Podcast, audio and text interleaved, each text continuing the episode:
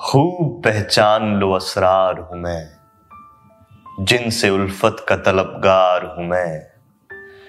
इश्क ही इश्क है दुनिया मेरी फितनए अक्ल से बेजार हूँ मैं।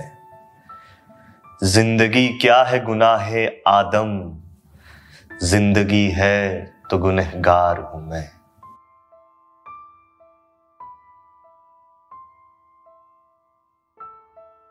हद ये थी कि मजाज ने कभी सफिया के सामने पीकर आने की हिम्मत नहीं की। सफिया मजाज की बहन। लेकिन उस रात वो सफिया के मुतलिक बेतहाशा बातें करते करते ये भूल गया कि वो बहुत ज़्यादा नशे के आलम में है और उसने यकबारगी मुझसे कहा, अख्तर सफिया को बुला लाओ अख्तर, जानिसार अख्तर। मैंने अंदर जाकर सफिया से कहा मजाज तुम्हें बुलाते हैं। लेकिन सफिया तैयार ना हुई। उसने कहा, अख्तर, तुम यकीन करो, मैंने कभी जगन भैया को इस आलम में नहीं देखा है। और न मैं इन्हें इस आलम में देखने की ताब रखती हूँ। ये मेरी जज्बाती कमज़ोरी है। फिर अगर मैं इस वक्त बिलफर्ज चली भी जाती हूँ तो उन पर सुबह अपनी इस जुर्रत का बहुत बुरा रद्द अमल होगा। और वो कल तो चले ही जाएँगे, लेकिन शायद फिर कभी मेरे घर आने की उनमें हिम्मत न रहेगी। मैंने सफिया से कोई इसरार नहीं किया। और बाहर आकर मजाज से सफिया की कमज़ोरी बयान कर दी सफिया के इनकार पर मजाज ने बेकाबू होकर रोना शुरू कर दिया। मेरे गले में दोनों हाथ डाले, वो बड़ी देर तक फूट फूट कर रोता रहा। उधर सफिया ने रो रो कर बुरा हाल कर दिया था। आखिर इसी आलम में मजाज बगैर खाना खाए बिस्तर पर पड़कर सो गए। और सफिया उसके सिरहाने, उसके सर पर हाथ रखे रात भर बैठी रोती रही। सुबह जब मजाज की आँख खुली तो सफिया ने मजाज के गले में बाहें डाल दी और देर तक उसके सीने में मुँह छुपाए रोती रही। ये है हसासियत से लबरेज, उशाक की पुरसोज आवाज़, असरारुल हक, मजाज। मजाज की बहनें उन्हें प्यार से जगन भैया पुकारा करती थी। इस नाम के पीछे की कहानी को उनकी बहन हमीदा ने कुछ यूँ तहरीर किया है। वो कहती हैं, अम्मा बताती थी कि असरार भाई पैदा तंदुरुस्त हुए थे, लेकिन मोटे, फूले, फाले से नहीं दुबले लेकिन मज़बूत और कसे हुए। रोते थे तो खाल खिंच जाती थी और रगें उभर कर आती थी और चेहरा सुर्ख हो जाता था। आँखें चमकदार थीं, रात को लालटीन की तरफ़ नज़रें जमाए रखते। लाख थपकियाँ दी जाती, लोरियाँ सुनाई जाती, नींद से जंग जारी रखते। इसी शब बेदारी की बिना पर उनकी उर्फियत जगन पड़ गई। बाज मुलाजमीन उनको जग्गू मियाँ कहते थे। हम दोनों बहनें उनको जगन भैया के नाम से पुकारा करते थे। जवानी के दिनों में असरारुल हक मजाज की शोहरत बहसीत शायर तो थी ही, लेकिन इसके अलावा वो अपने आहंग और अपने जमाल के लिए लड़कियों में खासे मशहूर हुआ करते थे। असमत चुगताई ने असरारुल हक मजाज के हवाले से लिखा है, लड़कियाँ किताबों के अंदर अपने महबूब शायर मजाज की तस्वीरें छुपा छुपा कर रखती थीं।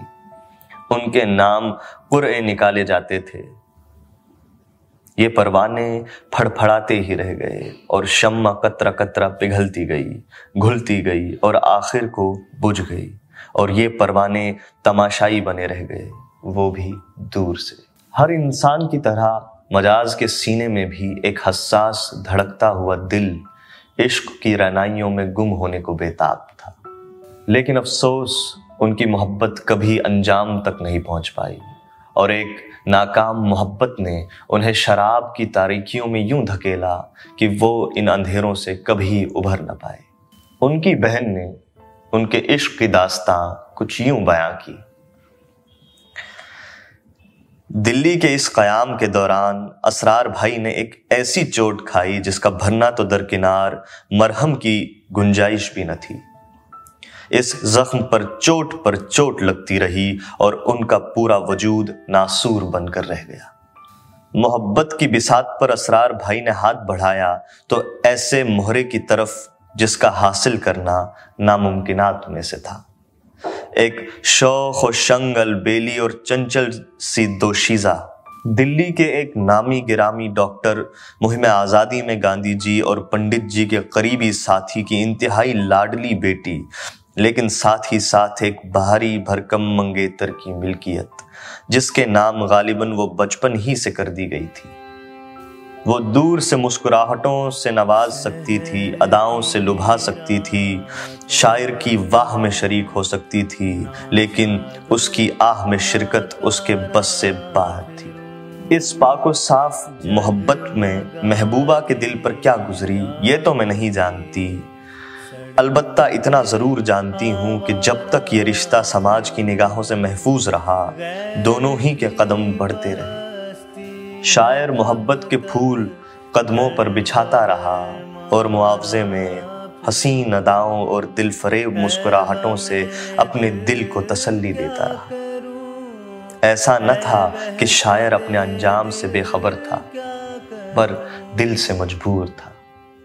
वो मुझको चाहती है और मुझ तक आ नहीं सकती। मैं उसको पूजता हूँ और उसको पा नहीं सकता। ये मजबूरी सी मजबूरी है, लाचारी सी लाचारी, कि उसके गीत भी जी खोल कर मैं गा नहीं सकता। जुबा पर बेखुदी में नाम उसका आ ही जाता है। अगर पूछे कोई ये कौन है, बतला नहीं सकता। मजाज के घर वालों ने मजाज को इन तारीखियों से निकालने की बेहद कोशिशें की, लेकिन वो सब नाकाम रहे। और आखिर 1955 ईस्वी में ये मुतरब इनकलाब इस फानी दुनिया को अलविदा कह गया। लेकिन अपना आहंग छोड़ गया जो ताबद इस दुनिया में गूंजता रहेगा। उस दौर के हर अदीब हर शायर पर मजाज की मौत का बहुत बुरा असर पड़ा।